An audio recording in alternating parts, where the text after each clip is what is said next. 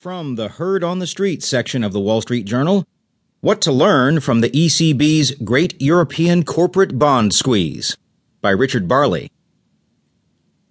The grip that the European Central Bank is exerting on the continent's corporate bond market through its purchase program is almost palpable.